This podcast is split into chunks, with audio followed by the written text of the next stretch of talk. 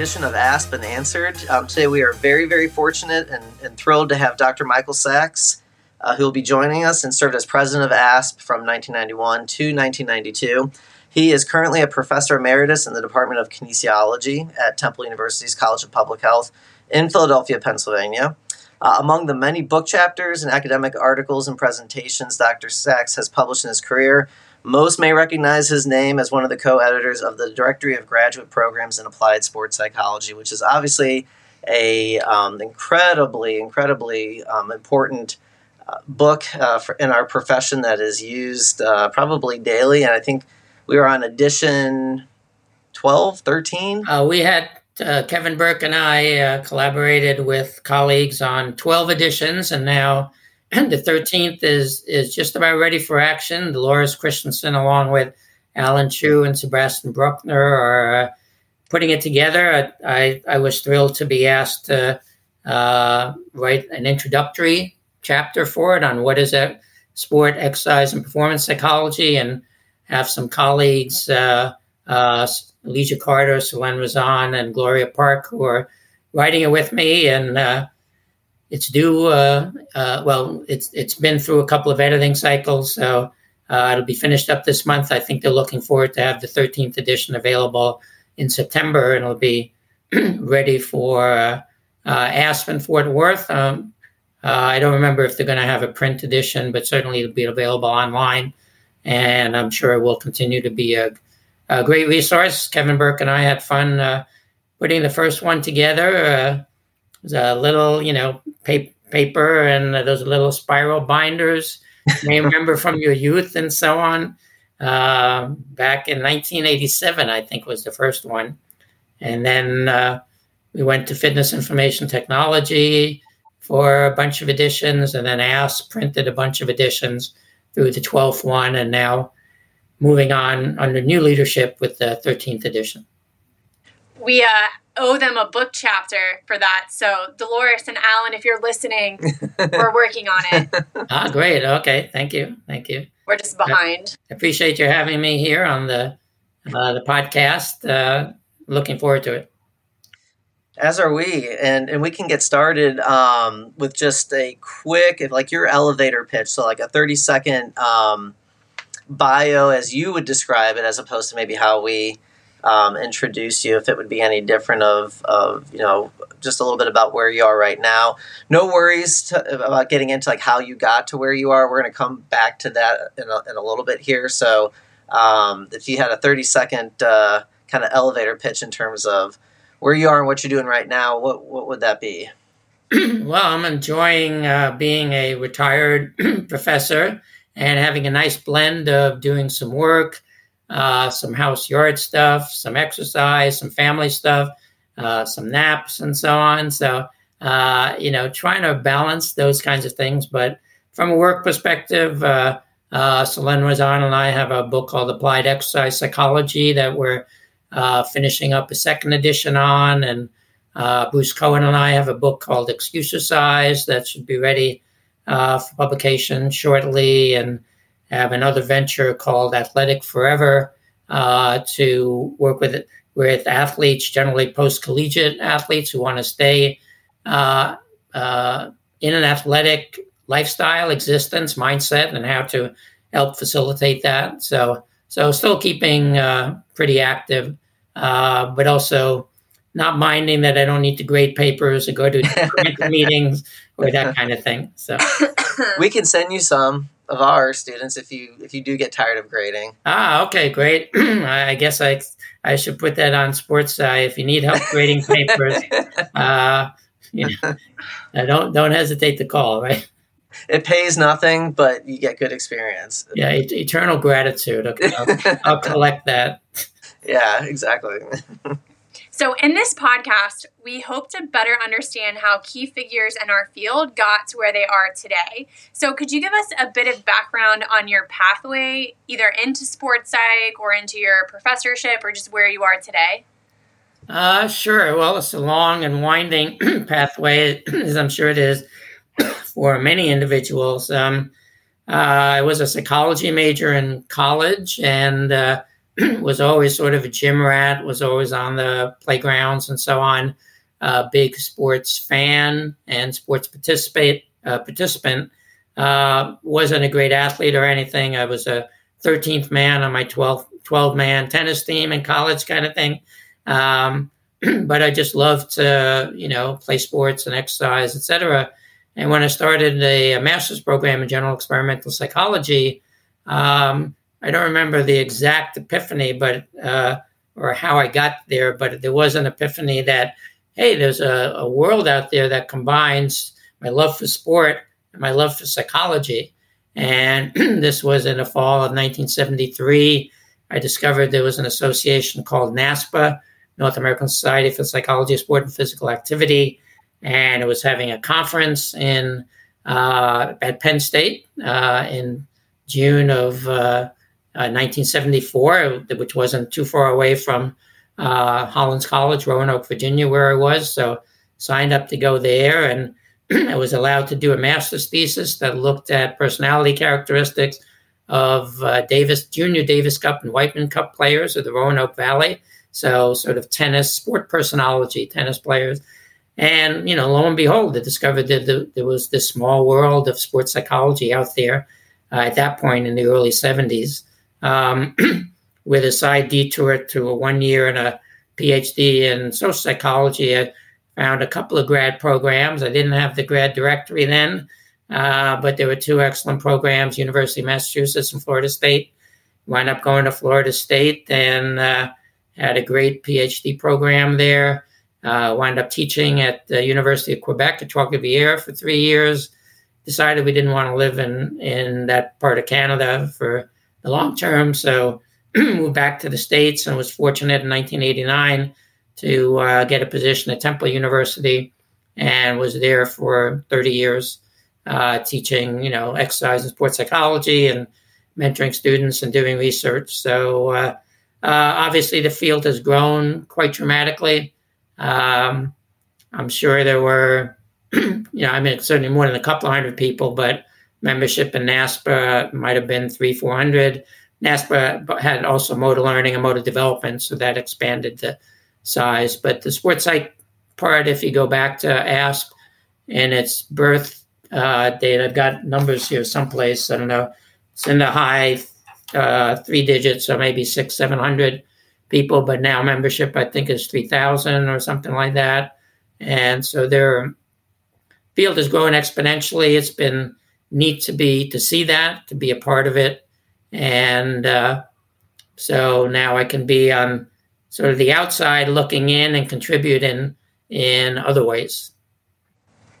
Well, we're really, really lucky that you are contributing because that growth doesn't happen without people stepping up to be president of the organization and having such a huge role in that. Um, are there any significant moments that you feel like really formed your experiences in sports psychology? Uh, well, I mean, certainly the support I had in the graduate program uh, from David Pargman and, and Bob Singer at Florida State sort of helped me grow. And then um, I was, you know, fortunate to get the position at the University of Quebec, Trois-Rivières, and there are, you know, a couple of folks there who were very supportive. So it was a good place to start uh, my career. And then certainly Carol Oglesby and the folks at uh, Temple University, you know, giving me the support there to uh, come on as a faculty member. Um, I think the biggest sort of moment or support was back in, uh, you know, 1985 when I got a, you know, call or an email from you know, John Silva asking me to be on the original executive board as uh, uh, coordinator of the health psychology section. And so, you know, that was very uh, exciting to be there at the beginning, you know, with uh, with John and Charlie Hardy and Jean Williams and everybody uh, on the original board and to facilitate the formation of ASP uh, and then obviously to help it continue to grow over time. Um, those are sort of the, the formative ones.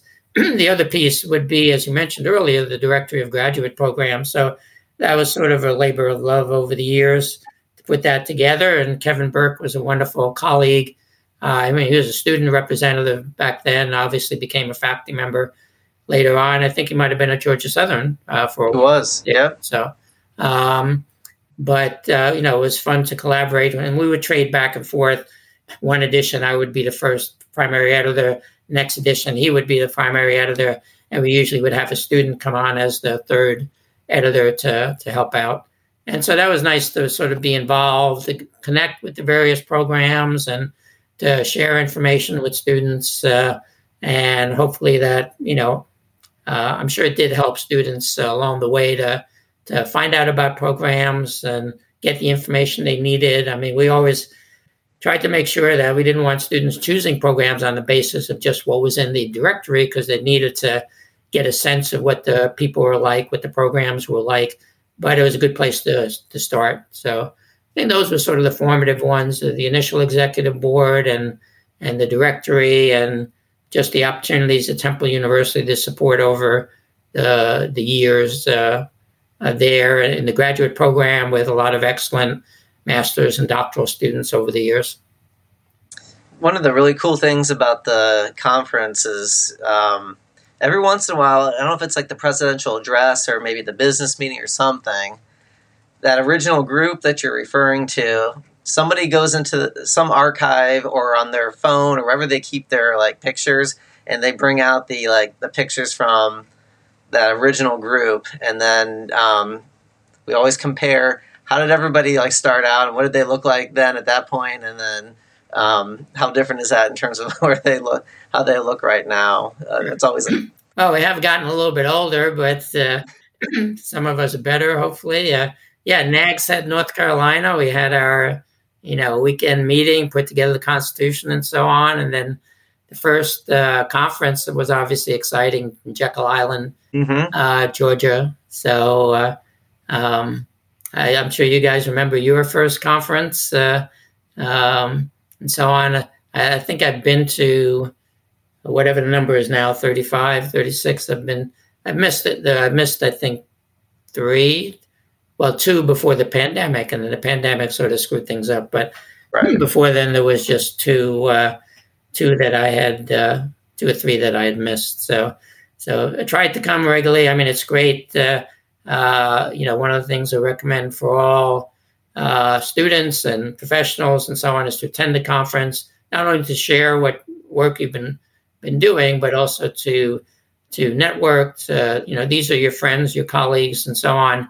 To keep those connections. You know, these individuals can help collaborate with you on research, uh, be sounding boards for issues that you that you have. They can be uh, folks that you refer students to. You may send your master students to some place for, you know, doctor work. I'm sure you guys do that now. I mean, you have an excellent master's program, but some of the students who want to go on for a doctoral program, you got to send them someplace else. So you have people who you have confidence in that you know, but some of that is uh, solidified by your connections at at the conference, uh, uh, certainly. And then for prospective students, I tell them to go. You you know, although individuals will be on their best behavior, conference behavior, you do want to see, you know, how do they act uh, with their with other colleagues, with students, how do they act towards you, uh, and so on. You can get a, a visceral sense of is this somebody I want to work with in a master's program or a doctoral program, and that's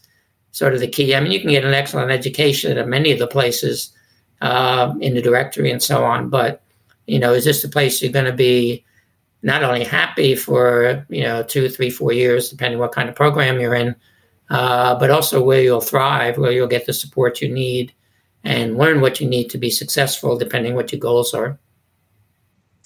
So, if you were to think back to you know, so 1991 is your presidential year um, I'm assuming they were still doing like the presidential trio model at that point as well, in terms of the president elect, past president, like current president.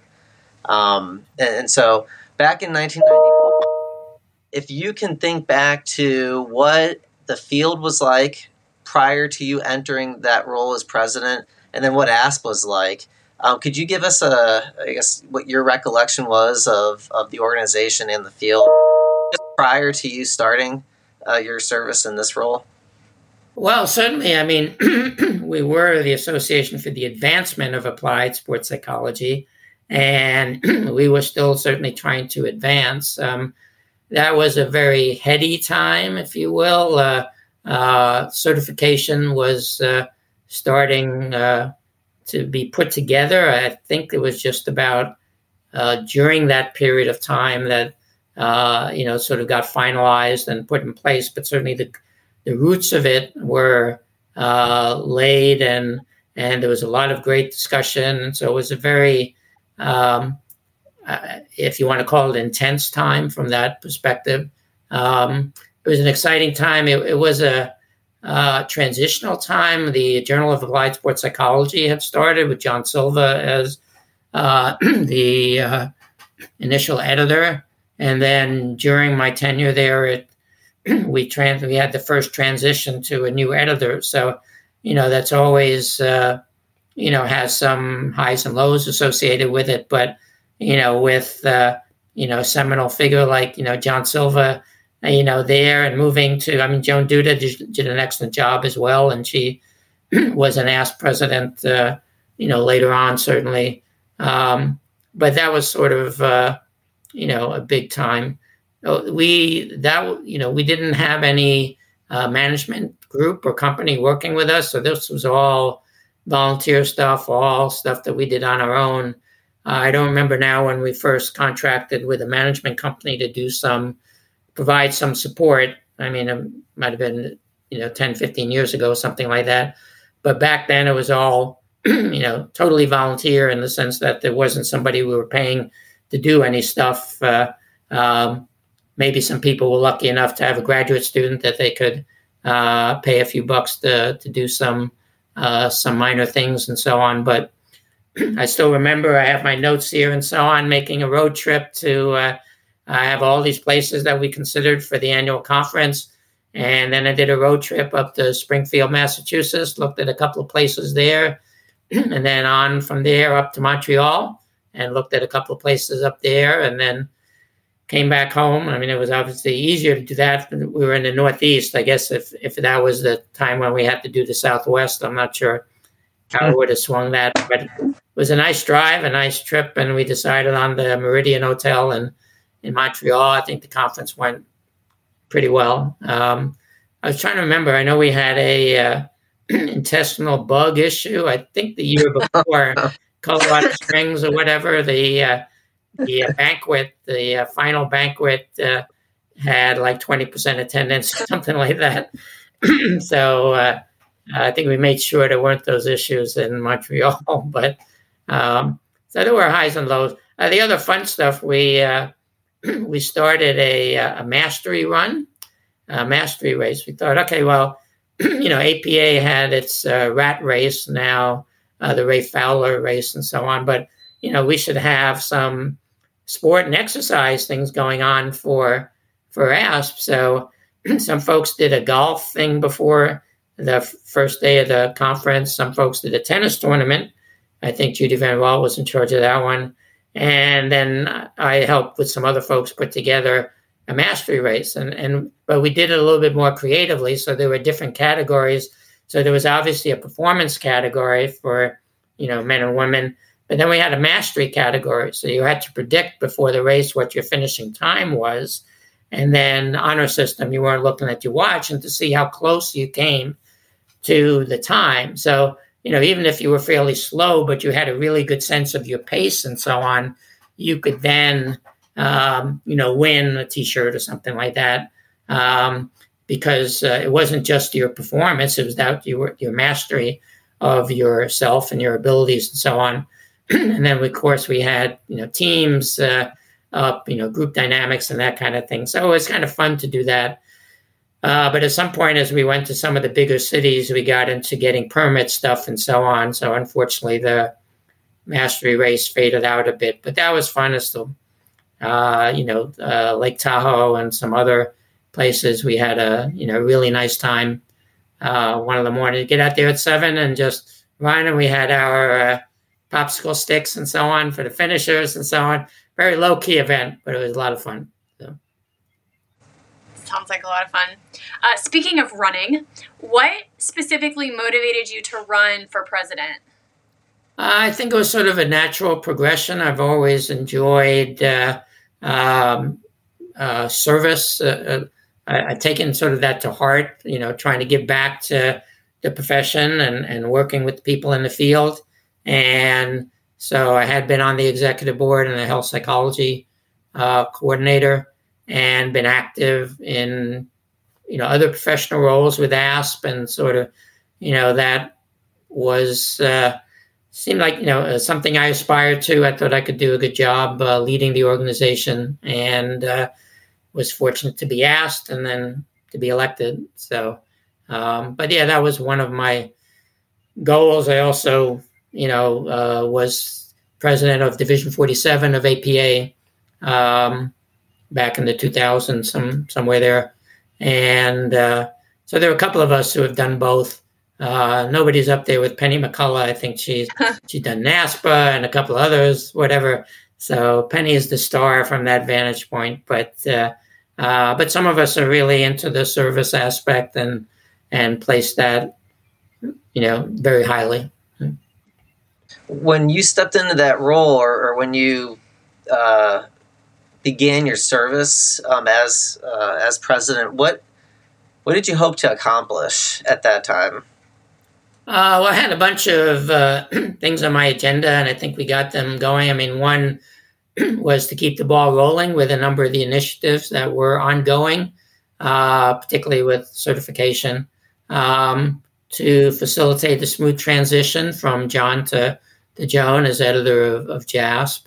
Um, uh, but then there are two sort of initiatives I was particularly interested in. One was the uh, uh, putting together a diversity committee uh, that you know was clear that ASP wasn't particularly uh, diverse, particularly from a racial ethnic standpoint.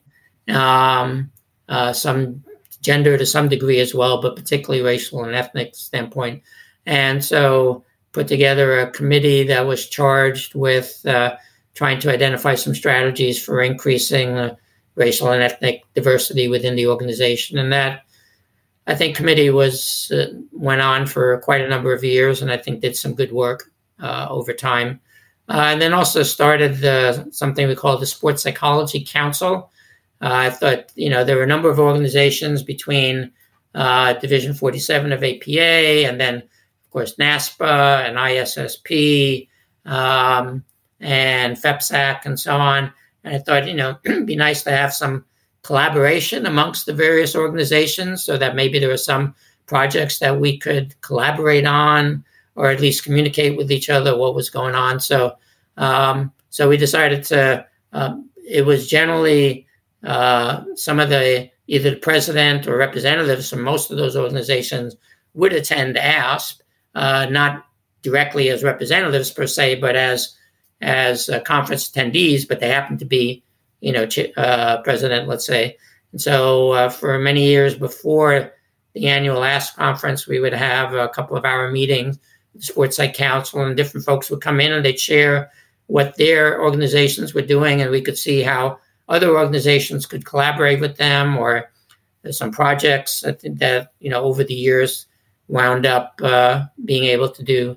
Uh, Judy Van Raalte took it over after a decade or so. I mean, I, I was continued to head it, coordinate, facilitate it after I finished my presidential role or my time on the executive board. She took it over, and I think it's still ongoing now. I mean, it doesn't have a high profile role, but the communication piece, I think, is an important one and, uh, you know, helpful to, to, certainly keep going. Yeah, absolutely. Yeah, and I, have submitted a few reports to, to Judy, so it is still up and running. Uh, oh, great. Well, thing. So okay, excellent, uh, excellent. And I honestly, I hadn't realized that you were responsible for getting that, um, getting that moving. Uh, uh that's absolutely wonderful. Yeah, it has, um, it has, a long history. That's you know started. Yeah. Uh, like I said, you know there were a number of organizations going on doing their own thing, and it seemed like some communication uh, was some a little bit more formal process of communicating to facilitate that uh, rather than the, just let it happen organically, uh, which it certainly could have. But uh, uh, you know, certainly wouldn't hurt to have some additional lines of communication going on. Absolutely, and I mean, you, so you, you, mentioned a number of things that you were able to accomplish. Um, would you add anything else to that list in terms of like as as as president that um, you know that you felt like were really substantial accomplishments beyond anything that you've already shared with us? I think those were the main ones. I mean, I think we had a successful conference in Montreal.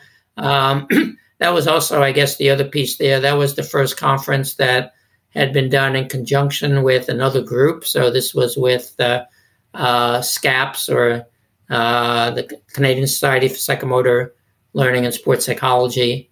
Um, and so it was a joint conference with the Canadian group. Uh, I think we may have had one or two others over the years since then. Um, but again, the idea of trying to facilitate is not just the United States ASP thing, but that you know we want to coordinate the. Uh, if anything, the Canadians have ha- had or have had a stronger presence, uh, particularly in terms of governmental support and academic presence within sports psychology. Uh, the United States has been much more, uh, I guess, hit and miss and so on. Certainly, no governmental support per se. There have been occasional grants that people have gotten, uh, but the Canadians have, you know, from the beginning, been very supportive, um, not only philosophically but financially, of research and applied work within sports psychology more so than here uh, in the United States. Mm. It's interesting. I wonder. I wonder why that is. Like what the. I'm sure there's lots of reasons why, but it's interesting to see that it would be so different than maybe what it looks like here. Yeah, that's a great question. I mean, we do have. Uh, uh, let's see. Uh, there are a couple of Canadian. I mean, Natalie Durand-Bush. If you interview her, she mm-hmm. might have some thoughts on that. Uh, Larry Brawley was president right before me, so uh, he might have some thoughts as well. And uh, um, uh, I'm like, oh, uh, you know, there's some other presidents as well who, uh, uh, you know, Canadian who uh, would be, you know, worth asking and seeing what what they have to what they have to say. Absolutely. Okay, I'm really looking forward to this question. We would love for you to tell us a fun story from your time in the fields. Um, anything goes, whatever you would like to share. Um, bonus points if your story involves other ASP members um, a fun story and so on. Uh, I mean, some of the, the fun times have been at the uh, uh, the banquets and the post. Uh, still remember the one in New Orleans, uh, the Mardi Gras one. I think that was particularly uh, enjoyable. Um, uh, sometimes pre. I mean, I know when we were up in Banff, uh, a couple of us, Bonnie Berger and uh, a couple of folks, uh, we went, uh, you know, driving around, some sightseeing. So that's sort of a nice aspect of of going to some of these, you know, exotic places. Um, I mean, the fun part for me is is seeing friends who I don't get to see otherwise. you know I mean, you can talk to them on the phone and that kind of thing, but you know, you get to have a breakfast or lunch or dinner or uh, um, so Rob Schinke, for example, I'm trying to remember. I mean, he he's also ISSP president, so hopefully you get to interview him as well. But he can talk about the Canadian experience. Uh, mm-hmm. But we would have breakfast uh, for quite a number of conferences beforehand, just to you know talk about things and about life and about ASP, et cetera. So uh, it's those personal connections I think that that really were the the fun part of it. The lunches, the dinners with with with friends, and and then also, I mean, the fun part for me is meeting students and so on. So, uh, you know, students might come up and ask for some have questions, ask for some advice, that kind of thing. Usually, you would send them off to the directory uh, for some of those answers, but uh, um, but that's always been the fun part, just connecting with uh, with people. And then the last part was sort of seeing former students, you know, those who've graduated and gone on to applied positions, academic positions, and then reconnecting with them at the conference. It's always wonderful to catch up and find out how they're doing. So yeah, absolutely, that's nice. Thanks for sharing. Now we get to go to exotic locations like Orlando. and the what? So, now we get to go to exotic locations like Orlando, Florida, as opposed to Banff or. uh, yeah, I mean, it, much neater locations like you know Lake Tahoe and uh, right. uh, and as you said, in Banff. Uh, I'm trying to think some other neat ones. I mean, we were in St. Louis, which it was just a nice little setting. But now, I mean, Las Vegas was not. Uh, I didn't miss not going there again. Orlando again. It's. Uh, uh, I mean, there's a reason that that's part of the the issue with Asp now. It's gotten too big to be in these smaller places, and I think we're now this may be the first one we're actually going to be in a convention center mm-hmm. in Fort Worth. So, I mean, that's the good news that we're big enough to warrant that. But the bad news is the you don't have these kind of neater cities like Jekyll Island, Georgia was just very cool place, or Nashua, New Hampshire. We went to you know some some neat kind of smaller places, but you know we can't do that anymore, which is a I mean it's okay. It's just the growth of the organization, but um, so that's why the regional conferences are really fun. So actually, we had fun doing that. We had 21 years of uh, we call NASP, the Northeast Atlantic Sports Psychology Conference, uh, that we put on at Temple. Um, you know, that was a regional ASP conference. I think we were the second group to do that. The, the mid uh, Midwestern, I think, might have been a year ahead of us or something like that. Uh, but they moved around to various schools in Michigan State and, and Bowling Green and so on. Uh, but we were just in the one place. Uh, and actually, one of the fun parts there was uh, when ASP was in Hawaii. That was one year we couldn't go. So we decided, well, if we couldn't go to Hawaii, we would bring Hawaii to us. So on the Friday night of the conference, we had our own little mini conference and we got leis for everybody and we brought in pizza with pineapples on it and so on. And we just had a little sort of mini conference for those who couldn't go to Hawaii. they wanted to stay local. So, uh, uh, so that was kind of, uh, kind of fun. But, uh, but you're right. Yeah, we're now sort of restricted to some of the larger uh, cities and convention centers. And as I said, there are pluses and minuses to all those things. But the regional conferences will be helpful there because you'll have another opportunity in your general geographical area to go something in a smaller, supportive kind of setting. I, I, don't know if you remember this or not, Michael, but I think it must have been like 2009, maybe 2010. I was working at Kansas State and I made the trip to Philly for your conference, and you gave I was you gave me an award, which was like the longest journey. Because oh, everyone cool. there, I'm afraid I don't remember that, but I'm glad we did I've that. Just, most folks were obviously in the area, you know, that attended, and I flew out from Kansas City, um, and you kindly gave me that award. Um, I have not received a plaque or any stipend that comes with that, so I don't know if it's just held up or um, when can I expect the uh, the, the money, the cash? I'm sure it's in that? the mail. If you can follow okay. up with an email, I'll, I'll check into that. Um, I appreciate uh, we it. We might have to go back and check because I know there were many years when we had, would have somebody from California. So I'm wondering yeah. if there might have been a mistake that you would further So uh, I'll have to uh, go back. Price Waterhouse might have the uh, uh the original envelope, but uh, right. we'll, we'll, see what we can do. Maybe a beverage of your choice in Fort Worth. uh, we'll make up for that. All right, deal, deal. we can negotiate. I, I, appreciate it. I appreciate it. Um, kind of like what we were talking about earlier. Um, you know, in what ways would you say you feel like the field, um, not necessarily ASP specifically, but it, but it could include ASP. How would you say the the field has evolved? Um, you know, when you think about the direction that we've gone, and it's not always, I realize, been in a linear direction, that, you know, there have been a lot of curves and, um, you know, uh, for a variety of reasons, um, you know, maybe a change in course. So whether, you know, that you, you would describe them as more, uh, I hate saying good, and good or bad, but, uh, but we could say good or bad in terms of maybe what your, what your thoughts are um, about some of the, decisions that were made and, and the direction we're going. How would you how would you describe that or evaluate that?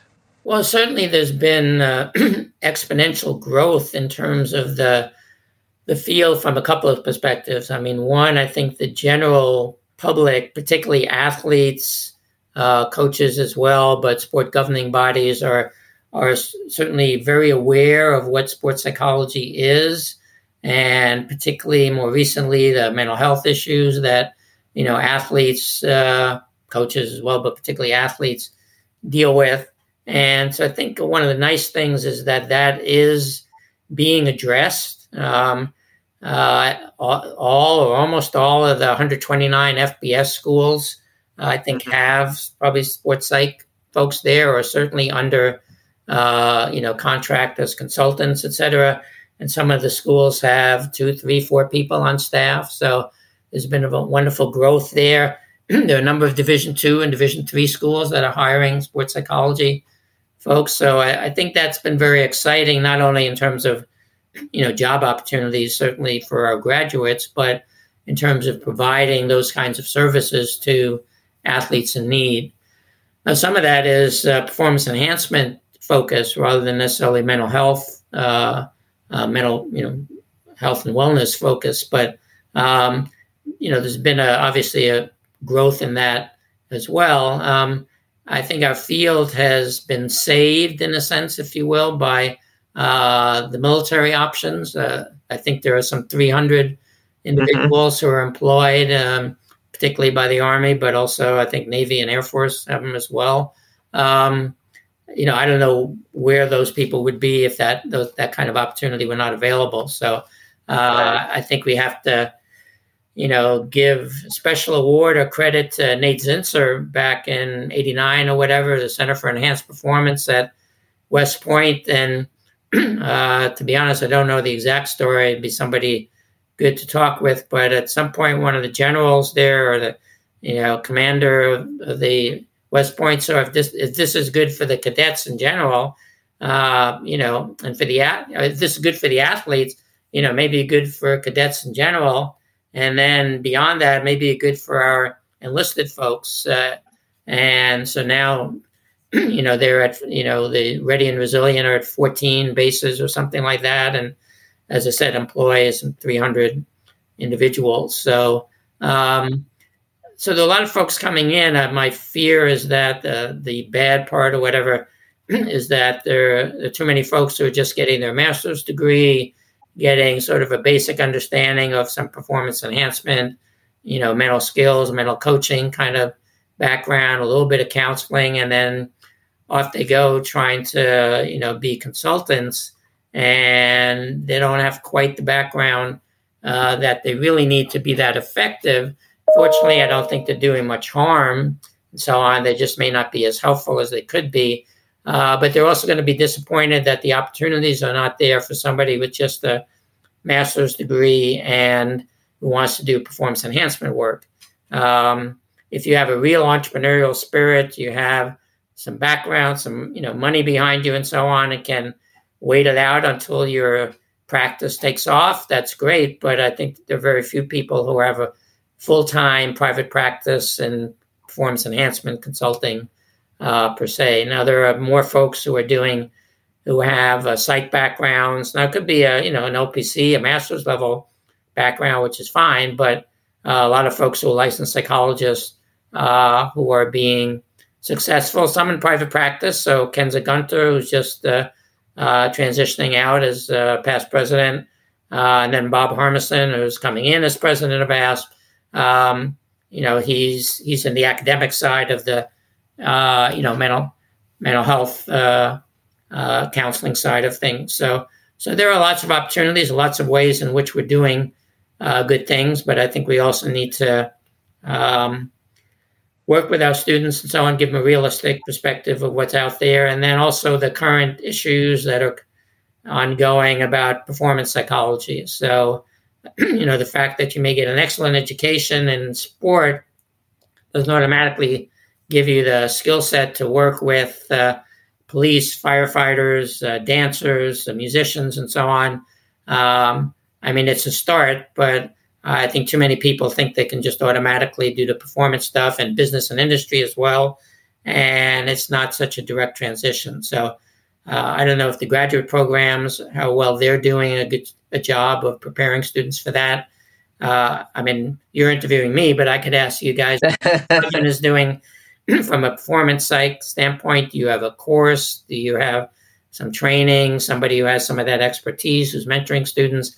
Uh, I mean, that's a question for all the programs out there. Some of them do have that expertise, but I think you know most do not, and that that's where some of the certification of graduate programs. I think the uh, the field is going in that direction, and uh, so I think that will be helpful, assuming the uh, graduate program criteria are strong enough to provide the kind of background that will be meaningful for students so that they can um, have realistic job prospects once they finish. Uh, the ones who are going to be LPCs or licensed psychologists, there will be job opportunities for them in in sports settings and athletics departments and so on.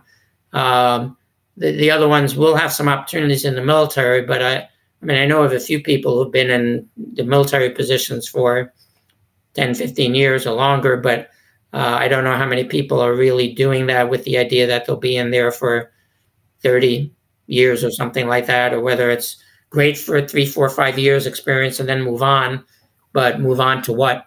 Particularly if you right. don't have the counseling or clinical background. So. Could you speak a little more to where you think the field is going? Well, I think the field is going two directions. One, certainly, performance psychology will be a more um, a bigger area. I, I think people are uh, outside of sport are interested in what sports psychology has to offer in terms of the psychological skills. Uh, they're recognizing that, and I think we can meet a need that's out there. We can be helpful from that vantage point. Um, and then I think the mental health side is things I think athletes are realizing uh, that the psychological aspects, the uh, the clinical aspects of performing performance are tied in, intertwined with some of the psychological skills of goal setting and imagery and arousal control and so on. And so getting that skill set and and finding the right people who can be helpful um, is, uh, I think, something that will continue to develop and will be great because I think we can do excellent work there and be helpful to athletes. You know, not only at the Olympic level, but you know, at the collegiate level, and then particularly the area I would like to see a lot of work done is with youth sport. Mm-hmm. You know, children and adolescents. I mean, I see on SportPsy a, a listserv. You know, I've got nine year old who's got some anxiety issues. Anybody out there in this geographical area who can help this kid? You know, that's really sad to, to see that. I mean, it's not surprising, you know that, but you know, uh, but we have to realize that you know the kids are uh, you know need some services as well. And i'm hopeful that some of this work will filter down to the private school and high school level. I, I know there is work being done there but uh, you know i would tell some of my students who would say well i want to work with the professional teams or the olympic athletes so that's great that's fine. But you know there are only a few positions out there it's tough to get in there.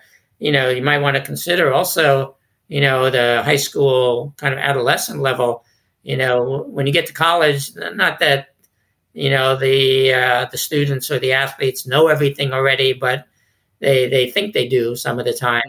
But you can have a really tremendous influence with adolescents because they really are in the formative stages of their development. And most of them, I think, are willing to listen. They won't listen to us, their parents, you know, but they'll listen to somebody else right. you're the sort of the expert there, the coach, the mental skills coach or something, you know, they will listen and you can have a tremendously uh, developmental, formative influence on children and adolescents that, um, that, you know, will go beyond the kinds of effects you may be able to have at the collegiate level or professional or Olympic level. So a lot of exciting ways. I think, uh, I think the future is, is exciting for our, our field and, uh, uh, hopefully, I'll be around long enough to see some of those uh, continue along. Uh, Burt Giges made it into his mid 90s, so uh, I have my goal there to get to to, to his point uh, at least. So. It might have been all the dancing he did at the uh, banquet that uh, you know allowed him to be such an impactful professional in the organization. Absolutely. There we go. There we go. Well, but part of that, I think, is also hopefully a model for other presidents that he, Sure.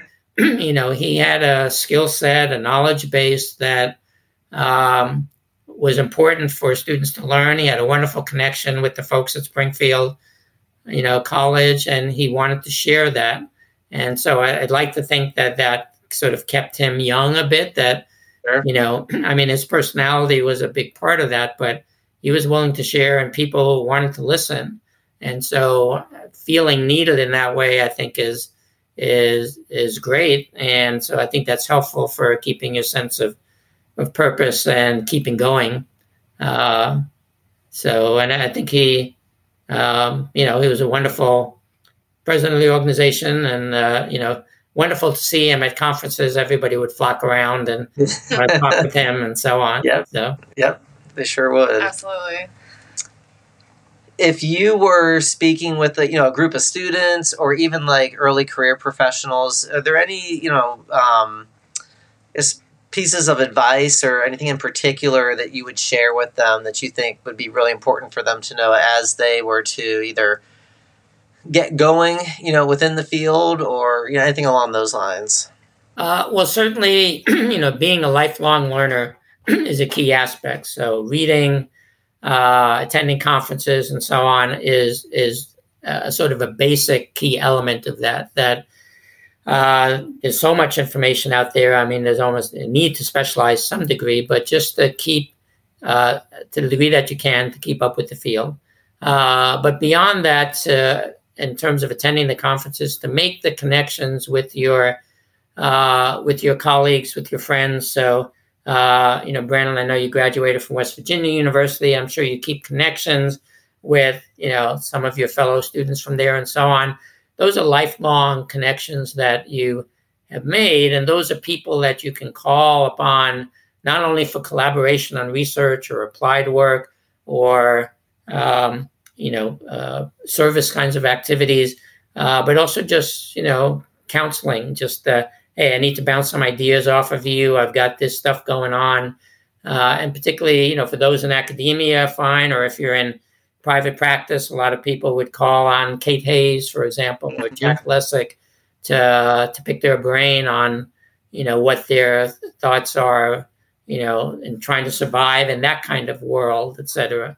So I think the key, making those connections, keeping those connections, um, and uh, uh, just being that lifelong learner uh, there. And then continuing to exercise. Got to be physically active. Got to get out there. Uh, we've got to, you know, uh, walk the walk, not just talk the talk kind of thing. So, Right, absolutely. Michael, what do you hope your impact is going to be on the field? uh, I hope people will remember me for being uh, a good colleague and trying to be supportive of the field from, uh, uh, you know, a service standpoint. Uh, um, you know, I mean, my time as president wasn't, uh, um, uh, you know, mind blowing in terms of anything special happening per se. So, you know, that wasn't when uh, certification was finally approved or the name, the conference, the association changed its name or that kind of thing. Um, uh, probably the most enduring aspect will be the directory of graduate programs. I think a lot of people have found that helpful over the years, and I think that's, um, if you want to call a legacy or something like that, that will be there having gotten that started and developed it over the years, and now it's going to be continued. So, so hopefully, just the idea of uh, educating people as to what's available, giving them choices. Uh, asking them to make sure they have a realistic idea of what they're getting into. But also, you know, if you go into a master's program, you're not making a lifetime commitment. Go in, you have a two year experience, you see if this a field for you, are these, you know, the kind of work environment you want to be in, and so on. Mean, we had that for athletic training uh, in my department at Temple. Uh, it seems very glorious. You see, oh, look at these, you know, trainers on the sideline and they're running onto the field and that kind of thing. Uh, well, you know, when you get to the real life of the athletic trainer, you know they're in the in there at 5:30, 6 a.m. They may be there for games, finishing up at 10, 11 at night. They're in the training room all the time. Athletes, coaches, everybody wants everything now, kind of thing. It's an extremely demanding uh, life lifestyle. Doesn't pay all that well, and so on. So uh, you know you really want to know what you're getting into.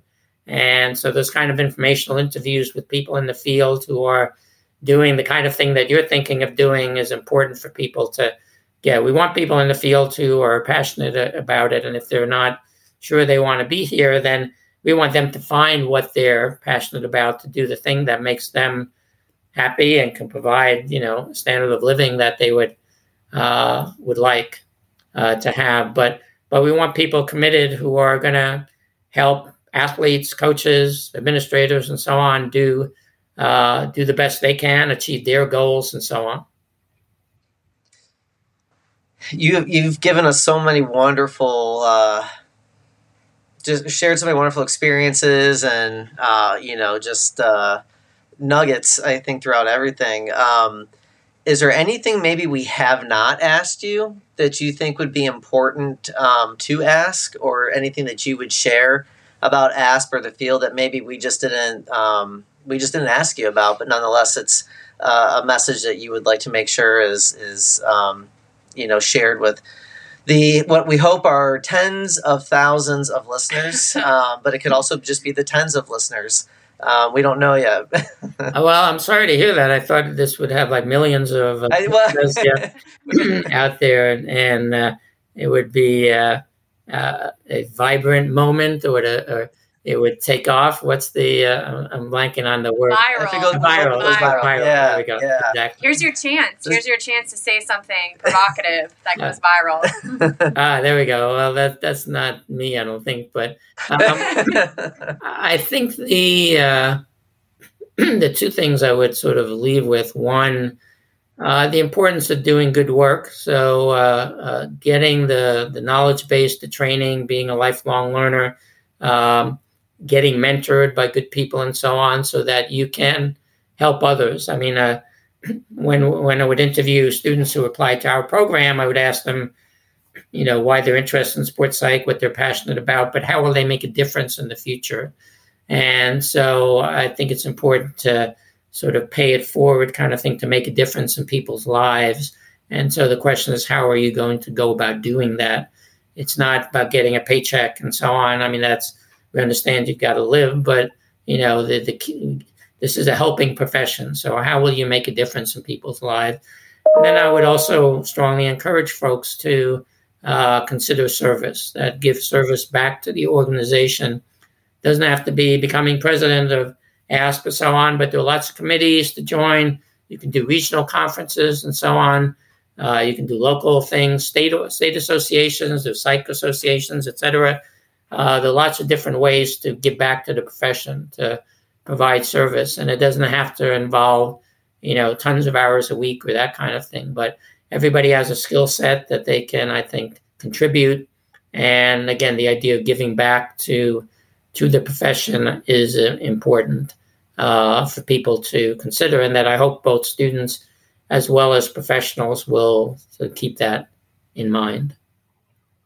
And uh, yeah, we appreciate yeah. your your talking with me today. It was a lot of fun. Oh yeah, yeah we, so we can't thank you. Yes, we we asked, and Dr. Michael Sachs answered today. So, Michael, thank you so much for sharing your experiences with us. Um, and we are going to get this into the millions upon millions. So we know that there'll be a lot of folks that are going to um, get the chance to hear hear your uh, you know your stories and, and what that was like for you. You know, in '91, and then obviously up until uh, this point too. So thank you for being so candid with us and taking the time to to share your your experiences with everybody. Thanks very much. Enjoyed it. We appreciate it.